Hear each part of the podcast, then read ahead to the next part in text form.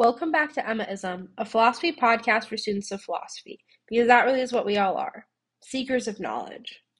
Happy Monday, and it's time to philosophize to start out the week. Today, I'm going to be talking about some interesting links I've been able to make between religion in India and Althusser's 1970 essay on ideology. So, I'm going to talk about two main papers Romila Thapar's 1988 essay entitled Imagined Religious Communities and Richard Eaton's Temple Desecration, which was authored in 2000. And I'm going to talk about how they've enhanced my understanding of religious identities in South Asian history in terms of how I perceive the connection between religious identity and ideology, which is something a broader um, something of a broader significance. And it's, you know, a, the bigger takeaway of this podcast. And so, in this podcast specifically, I'm going to advance a specific explanation of how these texts have further provided insight into understanding of how ideology operates in informing religious identities and historical practices in India and you know South Asia more generally, but just this historical progression of that. So to motivate this explanation, I'm going to be referring to Louis Althusser's 1970 essay entitled Ideology and Ideological State Apparatuses, if you're interested in looking that up. Althusser's essay posits ideology to represent the imaginary relationships of individuals to their real conditions of existence. And on this account, ideology has a material existence as a result of the participation of the subjects in constructing its history. Ideology interpellates individuals as subjects. There is no ideology except for concrete subjects, and this destination for ideology is only made possible by the subjects themselves. Religion can be understood as an ideological state apparatus, while identity, and religious identity more specifically itself, is a manifestation of the consciousness of that ideological state apparatus. So, an ideological state apparatus is a social institution that is a part of civil society that disseminates ideologies that reinforce the social structures in place. It reinforces only an imaginary tie to our material conditions because it reinforces these social structures that have historically accrued. And now I approached Thapar and Eaton's pieces with this ideological framework and this specific conception of ideology. And their pieces enabled me to apply ideology to a religious history and identity in South Asia in order to gain this deeper understanding. It shows us more generally how philosophy can be used to analyze history, which is a very important finding and realization for historians, philosophers, and uh, you know just people who are interested in the progression of civilization altogether. But Thapar and Eaton illuminate historical workings of religious ideological state apparatuses, and they provide insightful analyses pertaining to how beliefs and practices are spread and connected with religious identity in South Asia. So, I don't know. We'll go into Romila Thapar, I believe, just first. Um, I'll, I'll outline generally what she believes to be true. So, in Imagine Religious Communities, Romila Thapar presents and discredits three ideas of religion that have historically circulated in India. And on her account, individuals in India in 1989, 1988, they assume that Hinduism is monolithic, it's well defined, and it has components based in Christian assumptions. Thapar identifies communal ideology as a legitimizing mechanism for establishing the rightful place of recently conceived ideas of religious communities because it pairs a political program and a specific historical interpretation with the religion of interest, which is Hinduism.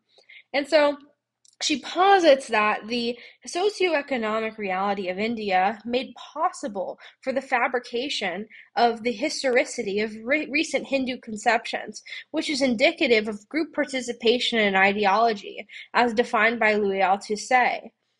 The establishment of new deities and attempts to create genealogies that link the new deities to older recognized ones um, demonstrate how individuals are deriving imaginative ties to the real conditions of existence.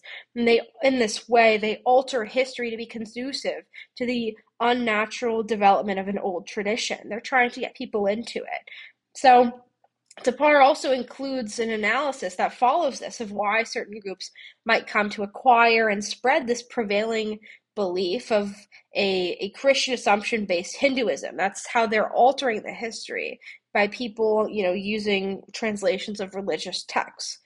Thapar identifies assumed Christian influence as the one of the supporting beliefs um, that supports the idea of modern Hinduism. And Thapar sees the translations of religious texts from Sanskrit to English and the community understanding of Hindu nonviolence ethics as reflecting a Christian undertone. In this assertion, it is held that Christian and Orientalist scholarship's participation as historical subjects, by practicing in that specific translation and ethical interpretation, transformed Hinduism into something that is fundamentally not. At least it is not in its most historical and authentic self.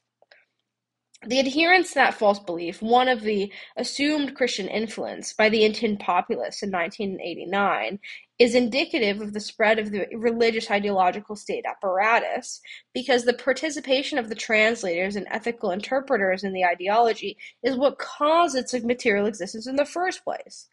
Thapar's essay ultimately reveals how religious identity is integrated with and influenced by historicizing mechanisms for expanding and adopting cultural beliefs.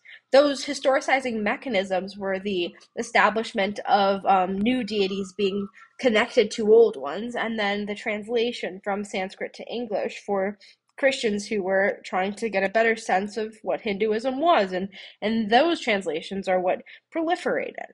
So these specific instances in Indian history where individuals are participating in the creation and preservation of religious ideologies that are shared by Thapar really enhanced my understanding of how these ideas can be historicized to contribute toward a greater building and developing ideology. And so they have a direct tie to religious identity in that way.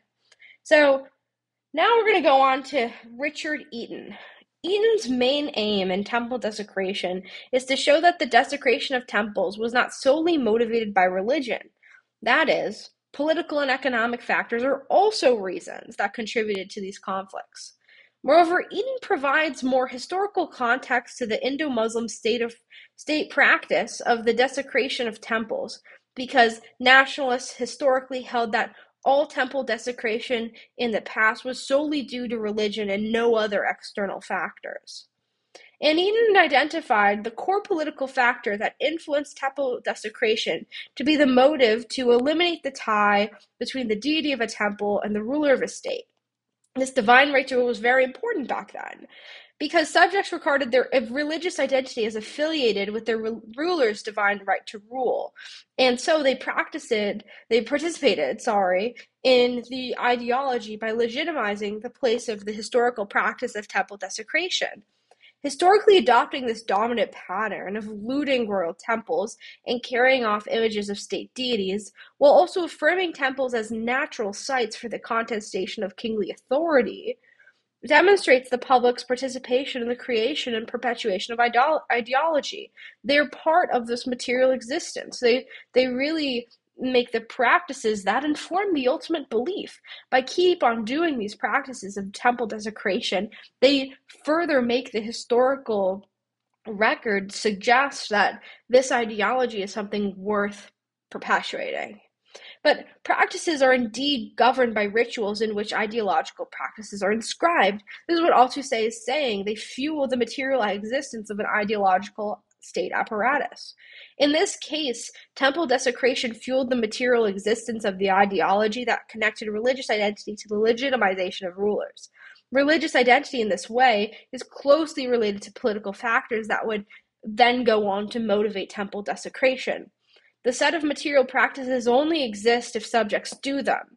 In the case of temple desecration, there is a history surrounding their existence and evidence that religious identity, along with politics and economics, understood as apparatuses contributing to the religious state apparatus, you know, was created and maintained by the exercise of an ideology through practice of, you know, temple desecration.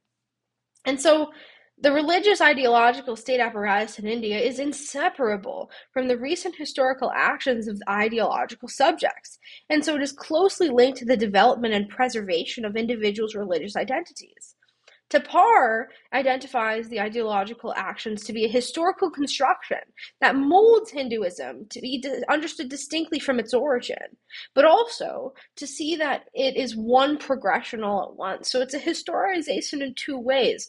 One, for Hinduism to be looked at as something that it was not, but also for a recognition that this is how Hinduism potentially always was. It's a historization that makes it appear to be something that it is not, fundamentally.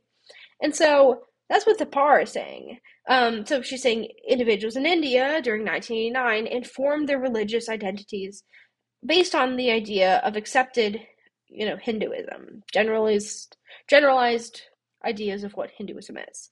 So, religious identity then can therefore be understood as something that is dependent on the existence and workings of religious ideological state apparatus.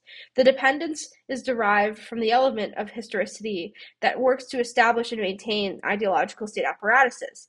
Eaton identifies the foundational practice of ideological participation to be temple desecration, where the historical practice informed the belief about the tie between religion and the state, and therefore between the religion and oneself.